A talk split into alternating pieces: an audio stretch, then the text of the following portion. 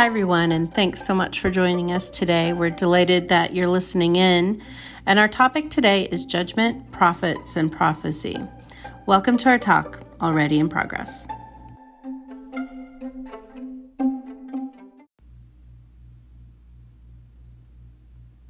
Ninety-eight to ninety-nine degrees. Oh. Bay, and then yesterday was ninety-two degrees. I was literally sweating yesterday in my three-piece Shabbos suit uh, with a necktie and all that.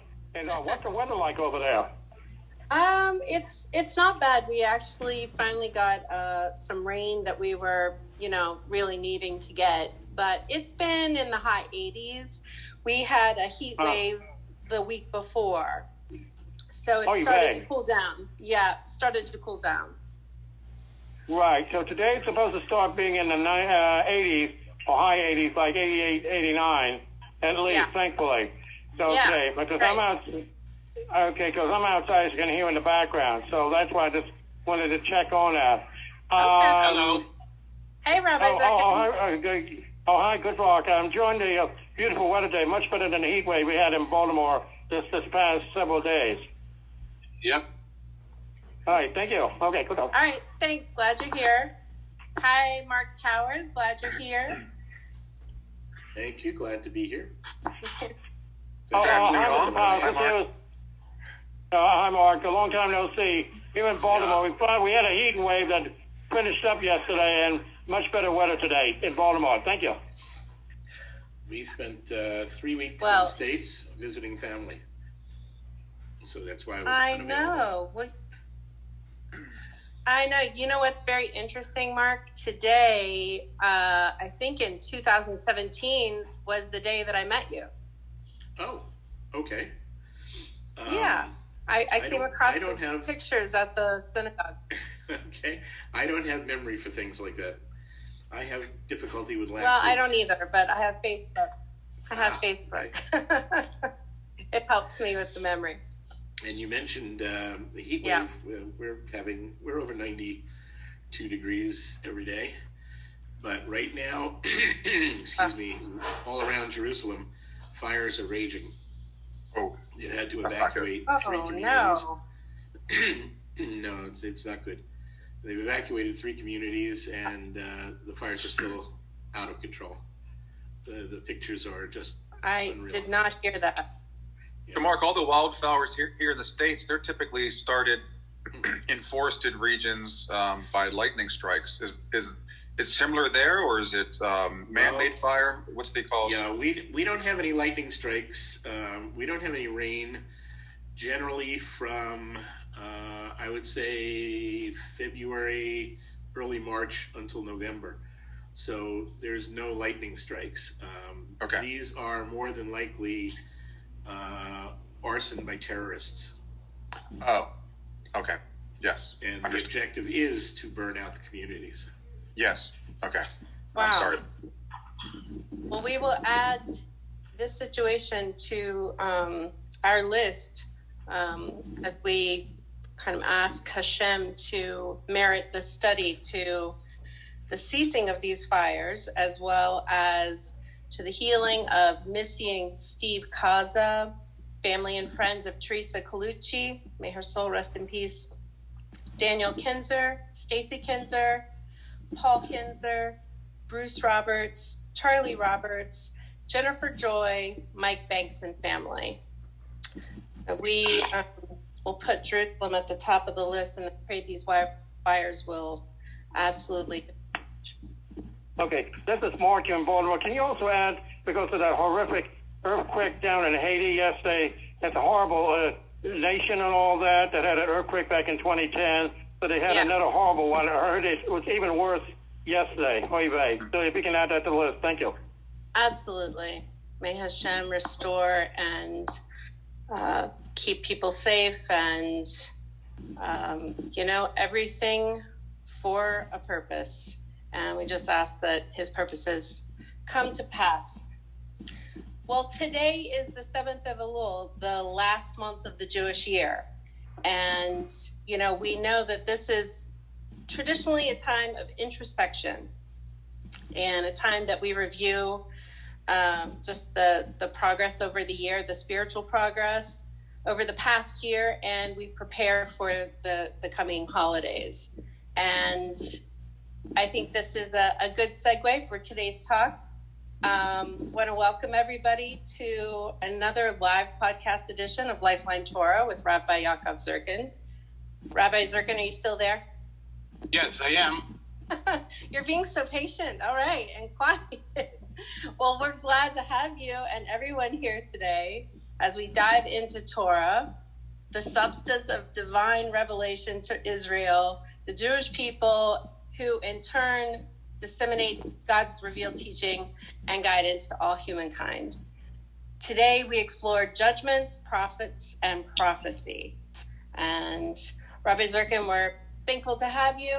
For those that don't uh, know Rabbi Zirkin, he is a former pulpit rabbi in Morristown, New Jersey. He is a jack of all trades, a rabbi of all trades, a sofer, a master sofer. Um, and we're just glad to have you with us and for everyone to join us. Who's joining us today, we welcome you. And I turn the floor over to you, Rabbi Zirkin. Thank you very much. And uh, I appreciate that intro. so today, I'd like to also add to the full and speedy recovery for Elisa the priest. I don't know Absolutely. if you mentioned her. Uh, you know, meant to and didn't. So thank you very much. Sure, no problem. Okay, so today we're going to talk about judges and judgments, as well as prophets and prophecy. Why this topic? The last, this week and the past week, in the Torah portion that we're reading, the Torah really talks about who we can trust as a prophet, number one, as well as what we're supposed to do with a judge and how we're supposed to respect the judge. So that's why we're going to talk about these two topics, especially since we're coming on to the days of just before Rosh Hashanah, the high holiday of the new, new year on the Jewish calendar. So we have to look at, and we and we want Hashem to judge us, quote unquote, favorably for all the things that we have done or not done, what we should have done, we shouldn't have done. So too, the idea of judgments is critical at this time of the year. So let's go back actually to last week's portion where he talks first about prophets. And he tells us what kind of prophet one should listen to and one should not listen to. So he tells us that if a prophet comes along and tells us whatever prophecy he tells us, we're allowed to listen to him and we should we're supposed to obey him. With the exception of one thing. If he tells us to do something that we were we never heard of. That and it constantly the Torah tells us about look at ask your father, ask your grandfather, did they do these things? And if they didn't do it, you stay far away from it. And this is an important lesson. Finally throughout the Torah tells us, inquire. Don't just take for granted. Just just because somebody has a has a nice radio show does not mean that he what he's offering is is meaningful and is, is and that is profitable. That's it's a prophecy. I'm sorry that it's a prophecy. We have to look at the origin of it. Does it make sense in our religion that this is something we do or we don't do? And this is one of the reasons, if I may, why the Jews never accepted Jesus because he came along and offered us things to do things that, or not necessarily Jesus, but the Christian reality, religion, I should say, because the, the religion itself comes along and tells me or tells people to do things that we never did.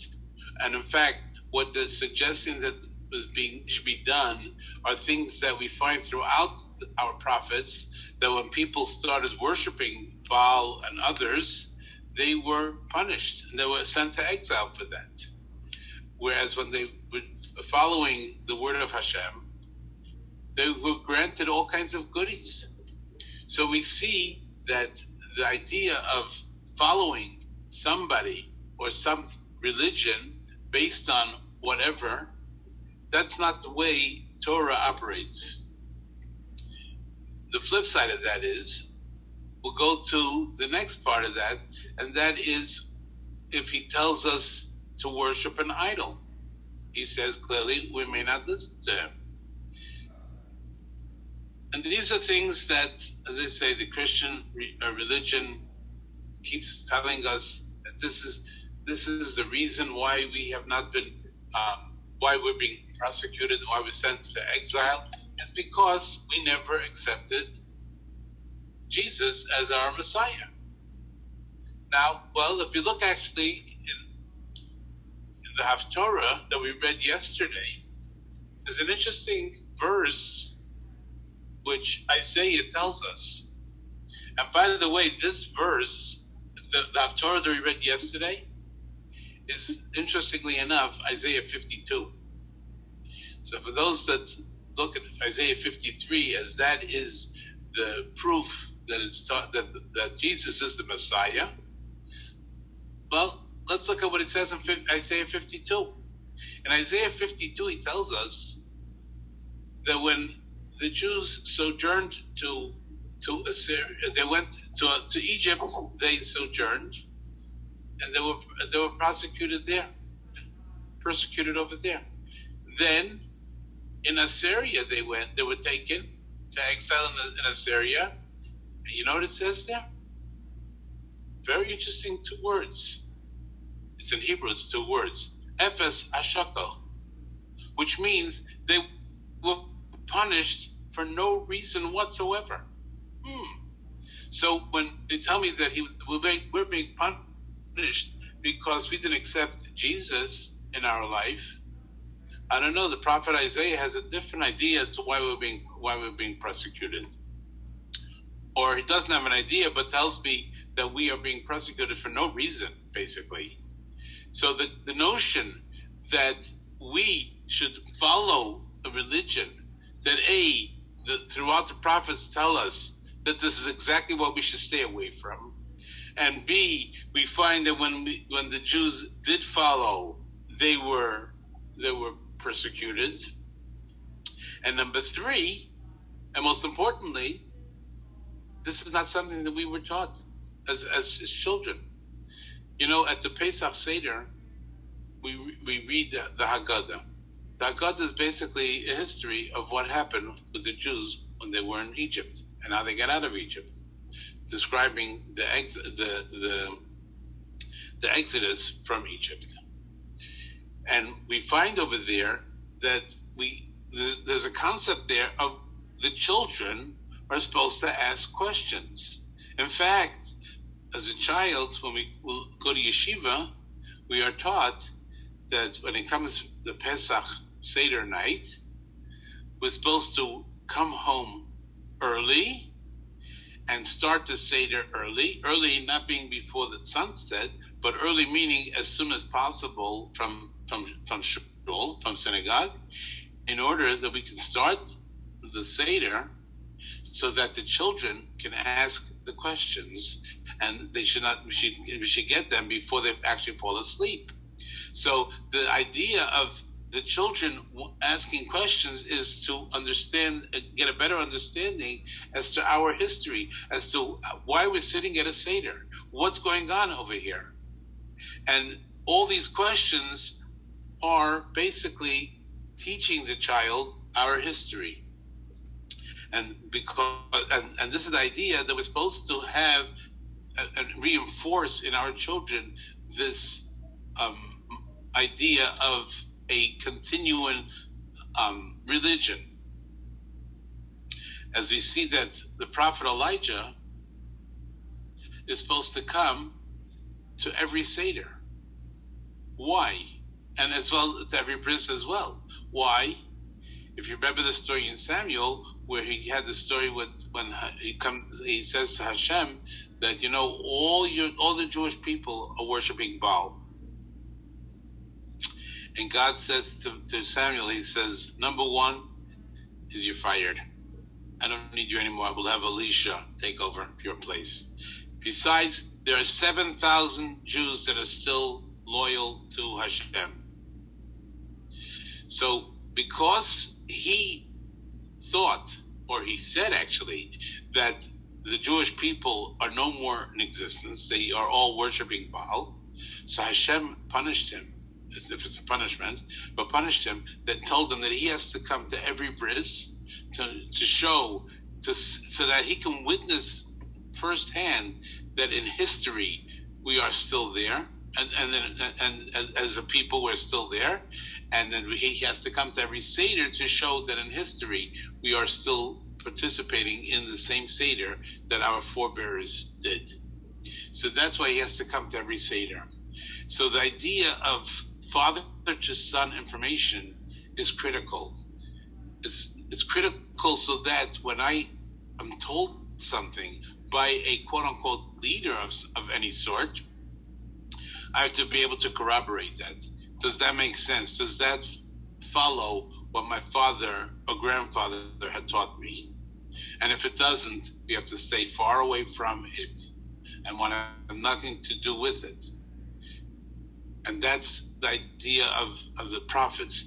And therefore, somebody to come along and to say um, that whether it's Muhammad or, or Jesus or or even or his uh, disciples to kind of create in, in such an image of this Jesus is totally against what we stand for and what, what Hashem wants of us. And even as as a non-Jew, the one of the seven laws that are universal laws those one of the laws is that we're not supposed to believe in any other god other than Hashem, and that is fundamental in every part of our religion. The, the thirteen principles of our faith. The first one is that Hashem has created the world and He's the only one and only God. That's it. There's nothing else, and we find this throughout the prophets, specifically in Isaiah.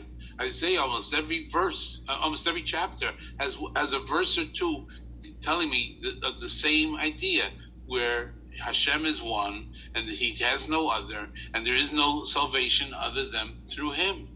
And yet, despite all that, the, how the Christian religion has come along and d- distorted all of those verses to create an environment that we need to have a belief in Jesus.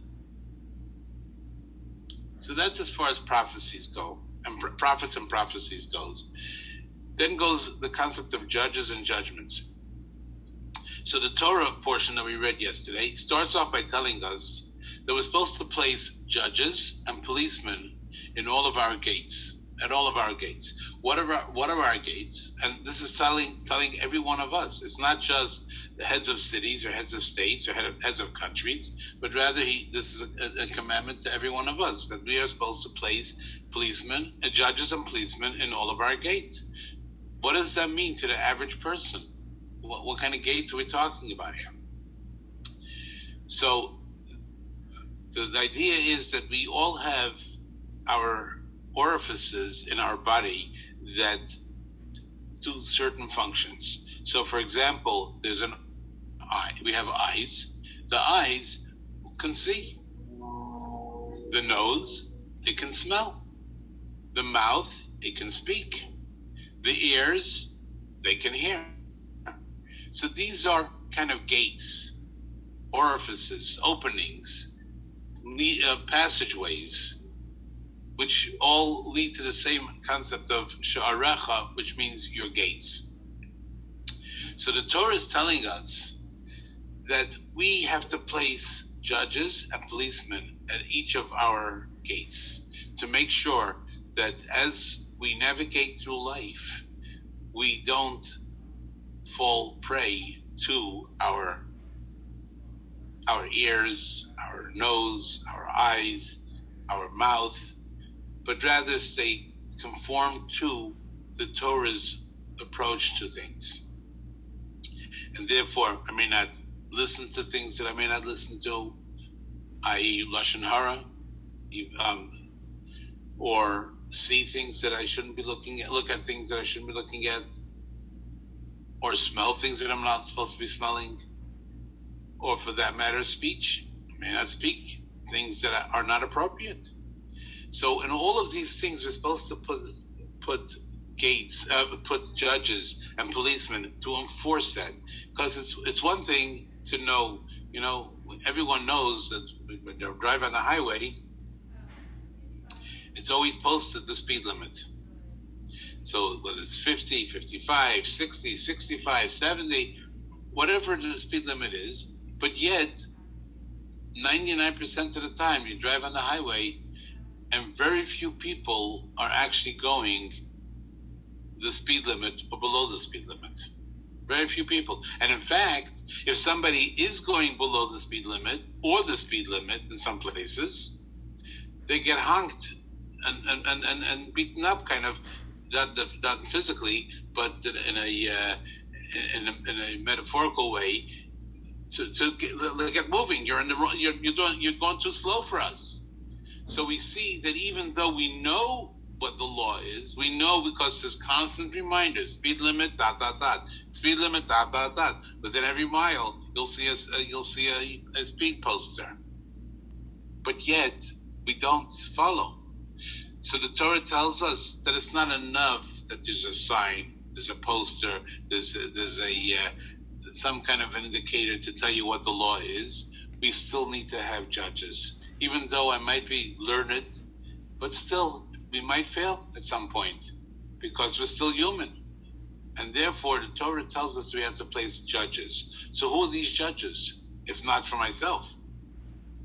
I mean, obviously, you're not gonna you're not gonna have somebody come along as, as your partner, and this partner is going to be your your judge. I mean, your spouse is not to is not supposed to be or should not be your judge or your policeman police officer to tell you, hey, don't look over there, don't do this, don't do that. You don't want that in a spouse. So who's supposed to be this judge? So the Torah tells us you are supposed to place that.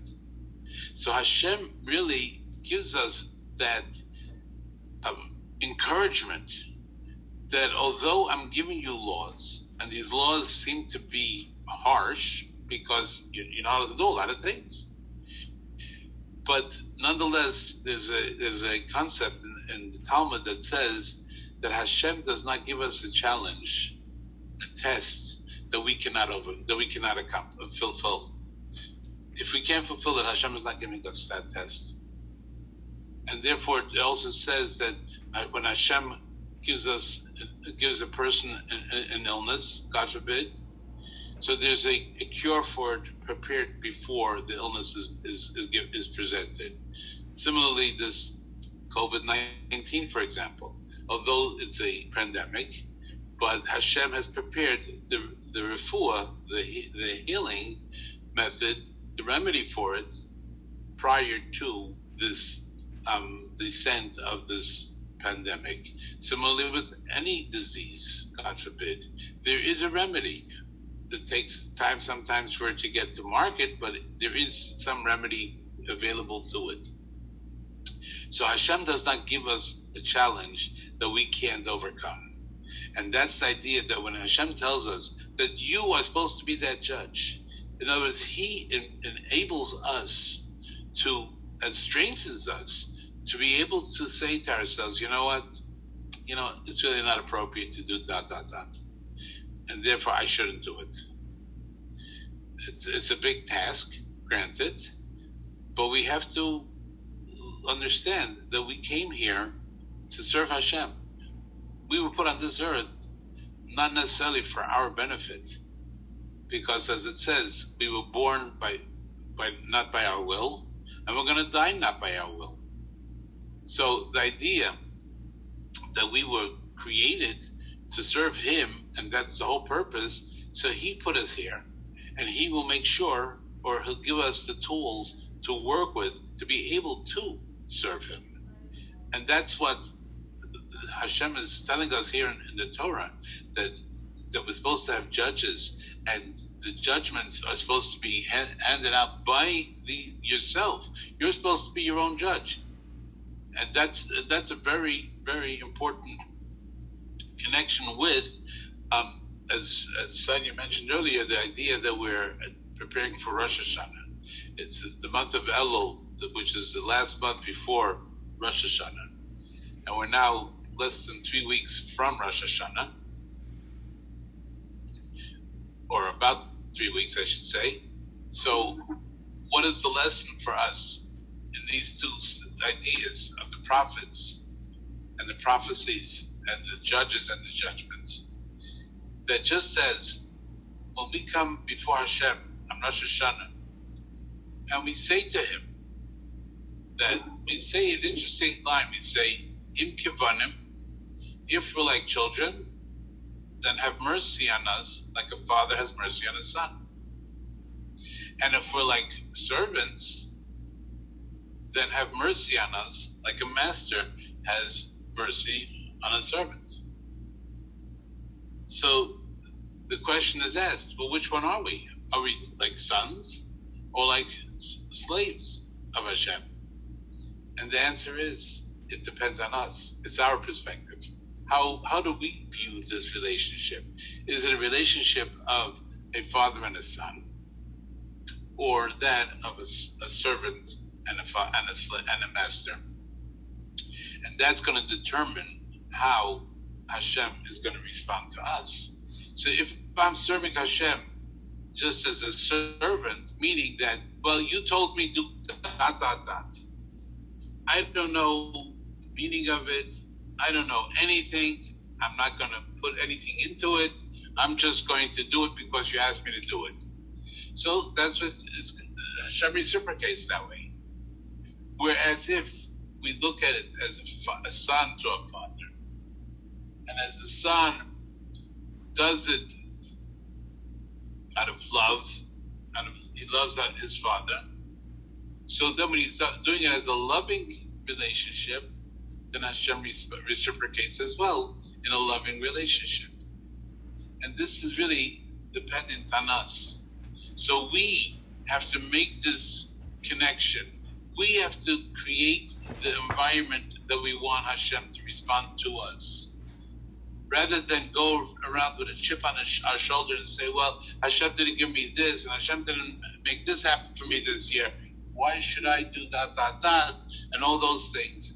Rather, look at all the good things that He has given, and He does give constantly to us, as we say in our prayer every every day, three times a day. The goodness that doesn't cease, and the, mer- the mercy that He does that doesn't end. He has constantly has mercy on us in the morning, in the afternoon, in the evening. He's constantly, he gives us life. Isn't that something merciful? Isn't that something gracious to be gracious for to Hashem for? I mean, after all, you, it says it, uh, I'm going off a little bit, but it says that if your your father tells you to do something, and your teacher, your rebbe, tells you to do something, now you have an obligation to listen to both of them. So, but the question is who are you supposed to listen to first? Who takes precedence?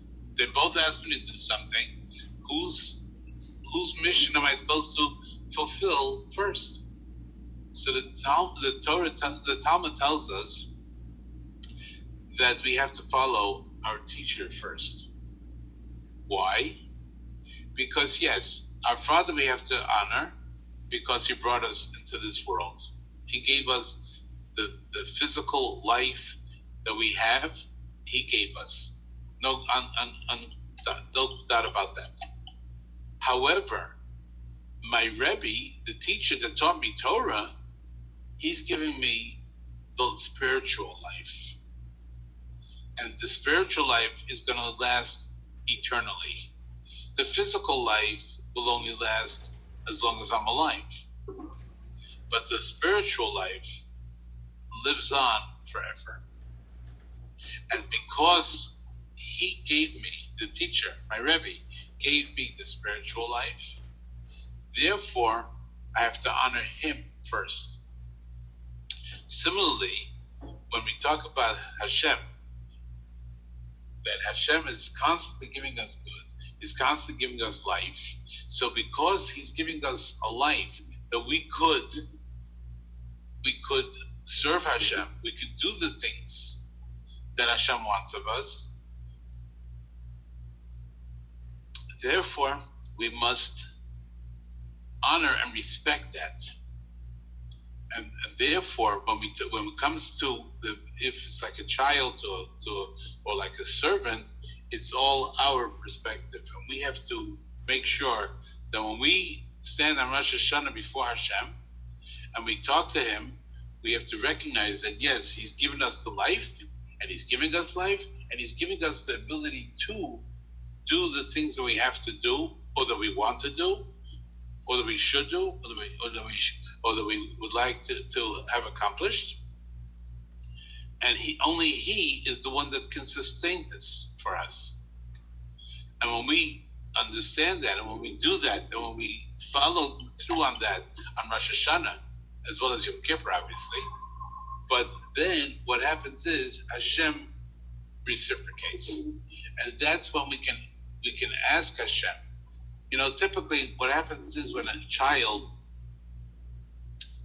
child kind of is ashamed or embarrassed to ask the parent for, for things because they think that the parent might say no or they're afraid that the parent might not, not be able to fulfill their their wish. So they're kind of leery about asking. But Hashem, in the month of the month of Elul, Hashem says to all of us, please come and ask of me. Come, I'm out in the field. The, the, the Alter Rebbe, the first Lubavitch Rebbe, gave an analogy, and he said that the month of Elul is sort of like the king is out in the field. The king is out, but the king is in his palace. He's locked up in his palace. You need a special invitation, and even with an invitation, not necessarily can you can, can you grant get permission to get to see the king. Whereas when the king is out, you know, strolling out the, the orchards or his fields, so then, you know, he's kind of freebie. Anybody can go over and approach him and talk to him.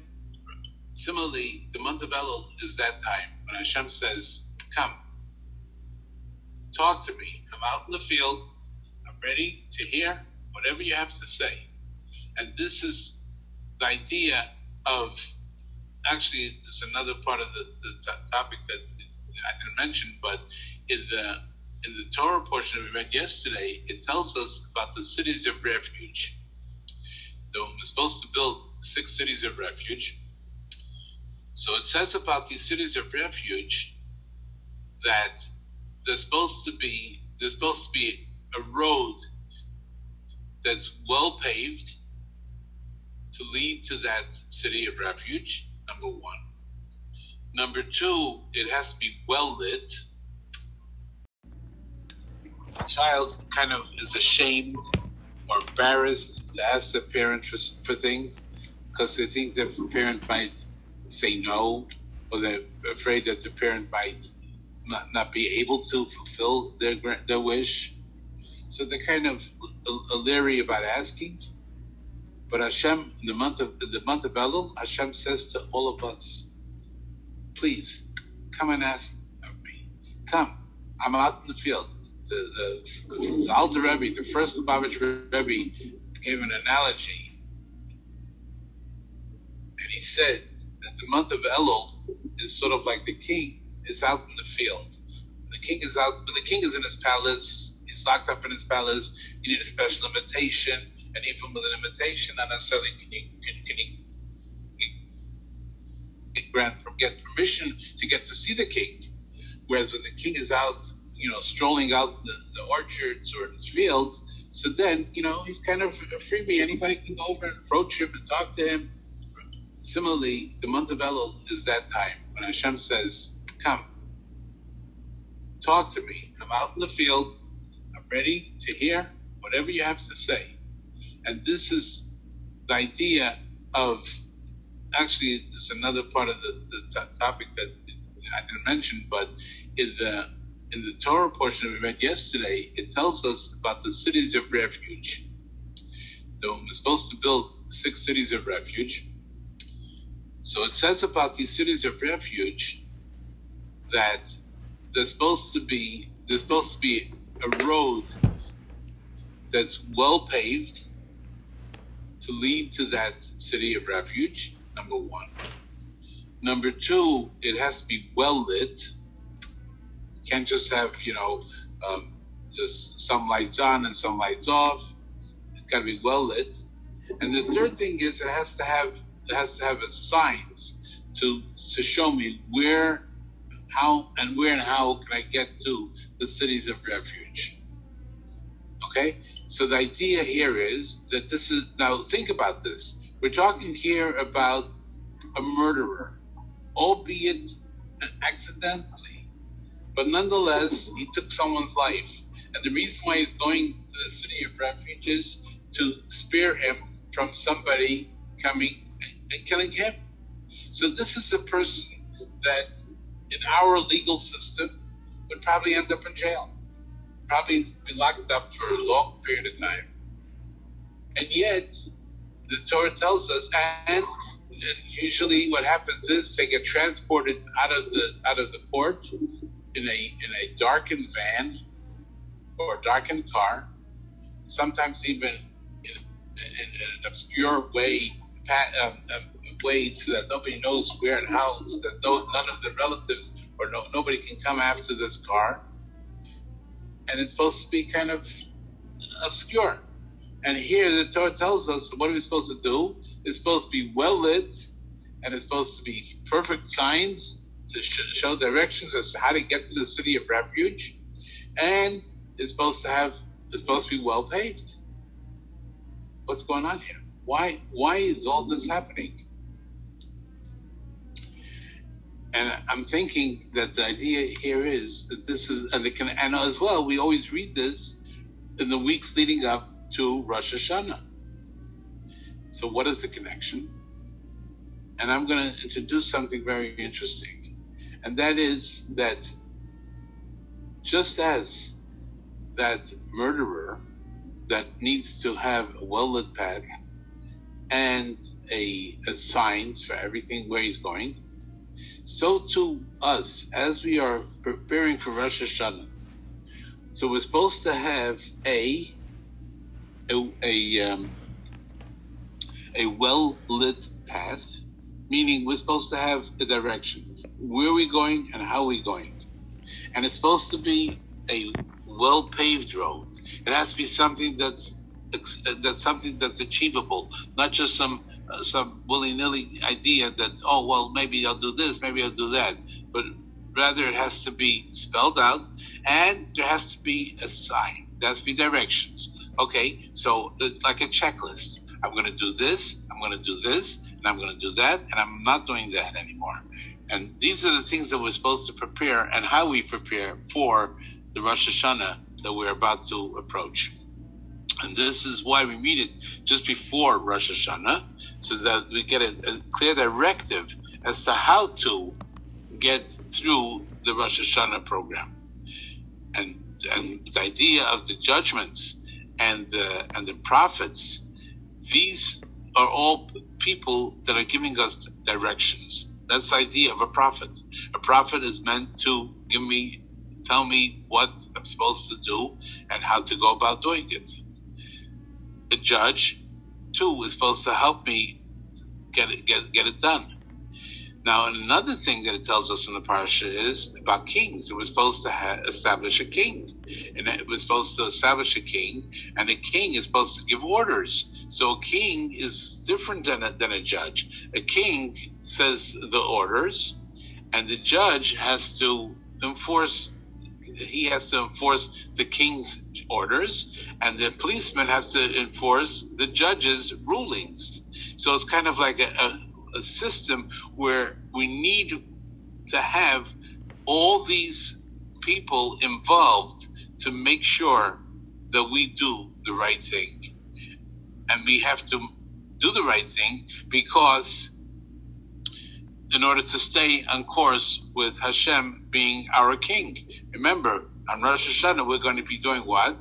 Crowning Hashem as our king. How can we crown him as a king if we haven't got a clue what a king is all about? So therefore, the Torah has to tell us what a king is all about, and that's what he tells us in this week's portion about what a king is allowed to do, what he's not allowed to do, and as we see throughout history, how the kings, when they unfortunately did not follow these um, rules, they failed. They failed Hashem and failed big time. And as a result, they were they lost a lot of their uh, privileges that were granted to them as a king. And now the Talmud tells us, and actually the, the verse tells us, that we are supposed to be a kingdom of Kohanim, priests. So we too are kind of like um, kings.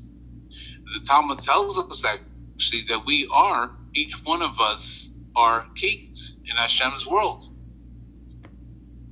So therefore, when we realize that we too have this role as being a king, we have to be extremely careful just as a king or a prophet or a, if I may, a rabbi has to be extremely careful with what he says and how he does things. Now, nobody's perfect, obviously, but nonetheless, they're supposed to conform and they have to follow certain, you know, certain uh, ideas that have to, have to be in line with what they're preaching. You know, you can't be preaching one thing and doing the, the opposite. Those known as hypocrites. But rather, you whatever you preach, that has to be something that you not only you do, but you excel at. Because what the, your your students, I'm using that term loosely, they are the ones that are looking up to you, and they're looking at how are you doing these things and if you're not doing these things, how can you suggest that they follow these things? And this is why, as we prepare for Rosh Hashanah, and we each want, we each want from Hashem that He should grant us good life and healthy life and, and, and, and all kinds of good goodness that we could be able to sustain our life, not just to have life, but to be able to sustain it in a healthy way and in a, and in a wealthy way and in a positive way and in a way that brings only peace to ourselves and to our families and to our, our friends. So the way to do that is we have to approach Hashem and say to Him that we too are ready and willing to let go of the things that are hurting or that are bothering or annoying other people in our lives. And with that, we should all merit that we'll have a, be inscribed and sealed for a happy and healthy and sweet new year. And even if we want to say that it's only the Jewish New Year, that's not true. The Talmud tells us that Rosh Hashanah uh, of, of Tishrei, that the Rosh Hashanah that comes about in the next month, the month of Tishrei, is actually Rosh Hashanah for the entire world. The entire world gets judged on Rosh Hashanah. It's not just people. It's not just Jewish people. It's the entire world. And that's why I often say this. It sounds kind of silly, but we can relate to it in last from last week what we what we experienced last week. Probably I don't know how many uh, states, but even but in the world, but even in a, even in a, in, uh, in our local environment, you know, it, it says that on Rosh Hashanah, Hashem prescribes how much rain is going to come down on the world for the next year. So, so we find in the, in the Shema we say that Hashem will grant you the rain in your, in, in your fields in its time. What does it mean in its time? when Hashem gives it. Is, is the time? No. And the time means, the Talmud tells us what it means is that, that if we merit, then we get proper amounts of rain and the proper dosage at the proper times. So it, let's put it this way: if it, if it rains at a season when we don't need rain, Is that a, in a timely fashion? No. But when it comes down in a timely fashion and in a in the amounts of that we can handle, then it's a blessing. If it comes down in buckets and all in one day, then it's not a blessing. It's a curse. So the Talmud tells us that when Hashem judges the world and says that He's going to give us so much rain over the course of the year, so sometimes we don't merit. And therefore, in the wintertime, or as the fall goes through, we don't get enough rain. And then the winter comes by and we don't get. And the spring comes by and we don't get. Or we'll get uh, spritzes here and there. But then, because he promised so much rain, so the month of Elul typically is a month where you'll find an abundance of rain as he's you know closing up the year, he's got to f- fulfill his his uh, his mission. He suggests he's going to give us, let's say, hundred uh, gallons of, of rain a, a, a, year. So he's got to make sure to give us that 100, 100 gallons. So it doesn't have to be uh, you know, sporadic in a, in a fashion that we can deal with it, but rather it can come down all at once also. It's all within the year. And therefore you'll find a lot of things happen in abundance in the, the last month before Rosh Hashanah, because Hashem has to fulfill all his promises that he has made on, on the year before. So we too have to look back and say to ourselves, we too promised Hashem that we're going to do this, we're going to do that, we're going to do the third thing, or we're not going to do this, that, and the third thing. So we have to come good on all of our promises as well. Even though, even if it means that I have to stay up nights to fulfill all these things. But you know what? Hashem does it for us, and therefore we too have to kind of reciprocate. That it's a merit that we should be able to do, take upon ourselves good resolutions, resolutions that will give us the ability to serve Hashem in a pleasant way, in a healthy way, in a in a way that without any interferences, without any um, encumbrances of any sort, and let us let Him give us in return a sweet and happy and healthy new year. Amen. Amen. Thank you so much. Um, so much to think about. Um, yeah, I think you. We look at the weather here in Arkansas. It it is very much uh, seems like a catching up on rain. So we have rain scheduled every day of the week, really, uh, in the week coming. But I know that's what I was thinking. Um, I'd be happy to send you some. Send it here. oh, if I could, I would. Yep. Well, um, does anyone have anything they'd like to add before we go? Uh, this is Mark here in Baltimore. I have a, actually have a question. Uh, very, very good, uh, Shiram. Now the question is because uh, the Hag of Rosh Hashanah is for the world. So how do uh, how are the Goyim supposed to know about Rosh Hashanah and what is expected of them? Is it just something that um, I don't know? They, they, most of them don't even know what it's all about, let alone for them as well. So what is the process they need to know so they can do teshuva or something like that? Go ahead. Okay. So, A, that's what we need rabbis for. The rabbis are supposed to be educators to the world. We're supposed to be lamplighters, supposed to be the ones to give the and tell them directions so what this to do. And it's interesting. I've I listened on different radio programs, and you have some non-Jewish hosts that know about Rosh Hashanah, and they often would say before Rosh Hashanah, you know, it's time that we have to uh, straighten up. And it's, it's amazing to hear that because this is a non-Jew, but yet they recognize and understand that what the the, the, the capacity of Rosh Hashanah is about and how important it is. In fact, I'm going to tell you, there's a, a friend of mine. He's an Israeli his wife is not Jewish, unfortunately. And uh, when I say unfortunately, the unfortunate part is that he's married to a non-Jewish woman. Okay, um, so she is a doctor, and she used to she works, you know, as any other as any other profession. She'll work any day.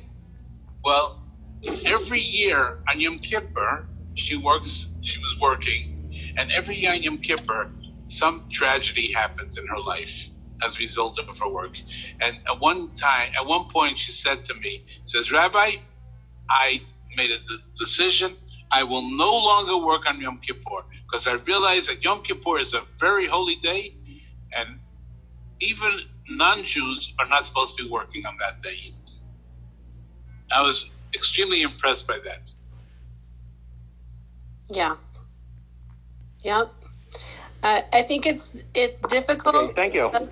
I think it's difficult on one hand because, like you said, there there really isn't pre- prevailing teaching on the subject, and uh, you know it does involve the entire world. But I will say, there's never been uh, a time when all things really are accessible and knowledge is there if you if you look for it.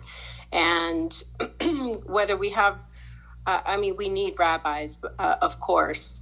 Um, we have to have rabbis. But um, you know it's accessible. And so i have hope that uh, in the coming years that we're going to see more people turning to understand and study, you know, what pertains to them. And I think the you know the the non-Jewish world would be shocked if they knew what they should be doing. The, the Talmud tells us that if the if the Gentile world knew what the temple meant for them, right, they would never they would never have destroyed it. Mm. Right thinking yep. about speaking of, of, there's a lot of knowledge out there. You know, we're we're living in a period as as the prophet tells us that the world will be filled with the knowledge of Hashem, like the water, like the sea is filled with water. Mm, that is so true. And, and so uh, this is a, this is the era we are living in right now, when we can ha- we have access to everything about Hashem. Mm-hmm. Yep, everything. Well, we're thankful for for you, um, you know, helping to explain and give understanding to people that are seeking because it's it's so so important, especially during the uh, time right before the holidays, and uh, looking forward to just uh, seeing what Hashem is going to do in the world. We are all in a very interesting position with the pandemic and you know clearly he's working something out and it's you know it, it, as difficult as it is it's also um, i don't know i find com- comfort in the fact that he's in charge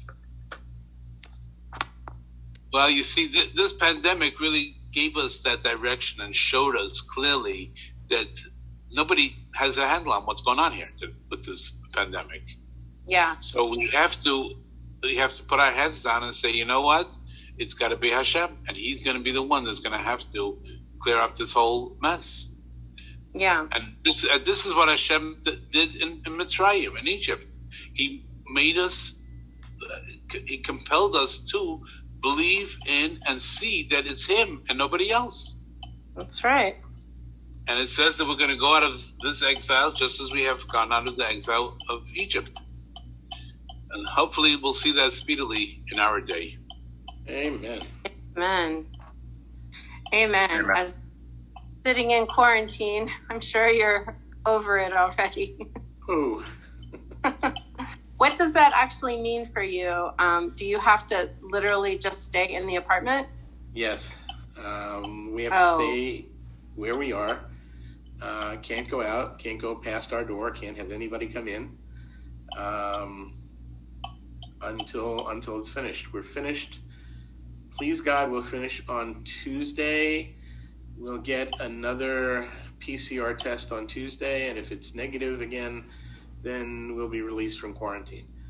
So uh, Ex- God. yes, amen. All right. I get a lot of work done.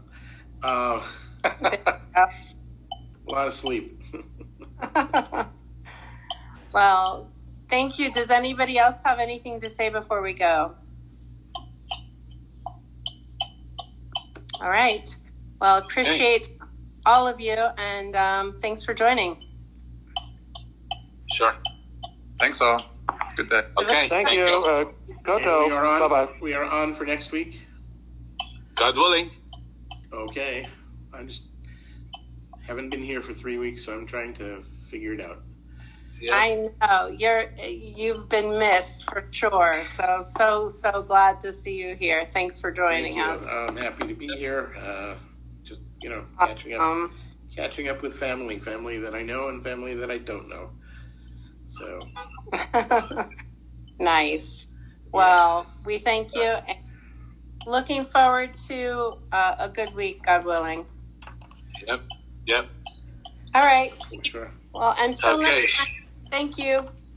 Okay, Goodbye, all. so it, Yeah. Bye-bye. Okay. Thank you. Bye. Koto. Bye. Bye bye.